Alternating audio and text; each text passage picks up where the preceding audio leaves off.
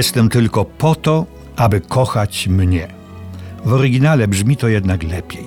Ich bin vom Kopf bis Fuß auf Liebe eingestellt. To popisowa piosenka szansonistki Loli Loli, występującej i robiącej furorę w wędrownym teatrzyku Błękitny Anioł. Chociaż film, z którego piosenka pochodzi, wędrował przez ekrany świata również jako niebieski anioł, a nawet niebieski motyl. To tak gwoli ścisłości, bo mowa o tym samym filmie, w którym tę piosenkę lekko chrapliwym, ale za to bardzo zmysłowym głosem śpiewa Marlena Dietrich. Małe, portowe niemieckie miasteczko. W miejscowym gimnazjum postrach budzi profesor Immanuel Unrat, starzejący się kawaler, człowiek o równie niezłomnych zasadach moralnych, co surowym i bezwzględnym sposobie bycia. Szczególny niepokój i wściekłość budzą w nim aż nazbyt częste wizyty jego uczniów w błękitnym aniele, gnieździe rozpusty, demoralizacji i wszelkiego wszeteczeństwa.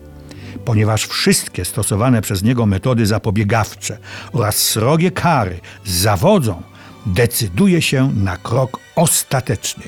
Idzie do tej jaskini zła, konkretnie do garderoby Loli Loli. I tu, i teraz następuje coś niezwykłego.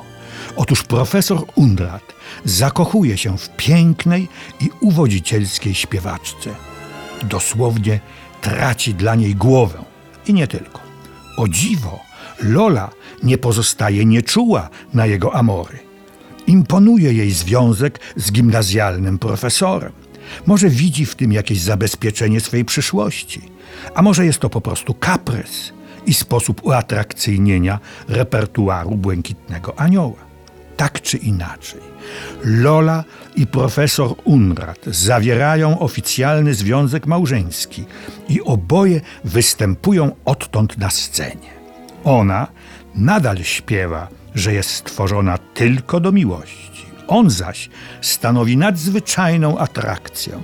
Eks-profesor, bo ze szkoły musiał oczywiście odejść, prezentuje dosyć niewybredne skecze. Lola jest dla niego wszystkim, tylko nie kochającą żoną. Wykorzystuje go i na każdym kroku upokarza. Sekunduje jej w tym dzielnie impresario teatrzyku. Ponieważ błękitny anioł nie cieszy się w czasie swych wędrówek nadmiernym powodzeniem, impresario wpada na genialnie marketingowy pomysł.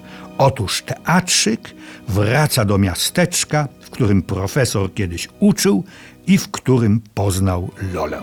Musi teraz wystąpić przed miejscowymi notablami, co gorsza, przed swoimi byłymi uczniami i to jako klaun, którego popisowym numerem jest kogucie pianie, kukuryku.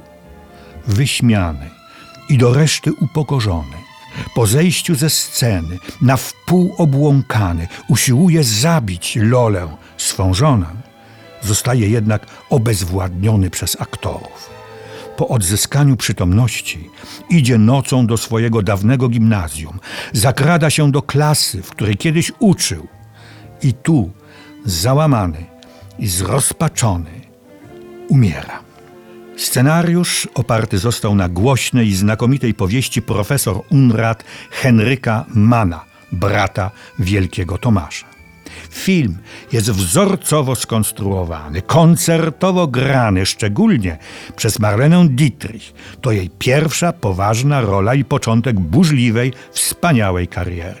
Oraz Emila Janingsa jako profesora Unrata. Błękitny Anioł ma też świetną scenografię, kostiumy, został bezbłędnie zmontowany. A zrealizował to klasyczne dzieło światowej, bo nie tylko niemieckiej, sztuki filmowej Józef von Sternberg. Urodził się w Wiedniu, w rodzinie biednych ortodoksyjnych Żydów. To hollywoodzcy producenci dodali mu to arystokratyczne von, rzecz jasna dla celów reklamowych. Po latach wypełnionych świetnymi filmami, m.in. Ludzie podziemi, Ostatni rozkaz, Sternberg wyjechał do Niemiec, by zrealizować jak się okazało, film swego życia Błękitnego Anioła. I by wrócić do Hollywood z przyszłą wielką i fascynującą gwiazdą Marleną Dietrich. Ona zrobiła oszałamiającą karierę, natomiast on, poświęcając się wyłącznie pracy ze swoją ukochaną Marleną i ulegając jej i producentów wymaganiom, zaczął robić filmy, no dobre, ale znacznie poniżej poziomu mistrzowskiego Błękitnego Anioła. Niektórzy widzą w tym gorzki paradoks czy złośliwość losu. Sternberg, podobnie jak profesor Unrat, oczarowany kobietą, poświęcił dla niej wszystko i tym przekreślił w jakimś stopniu swoje ambicje twórcze, a na dobrą sprawę swoje życie.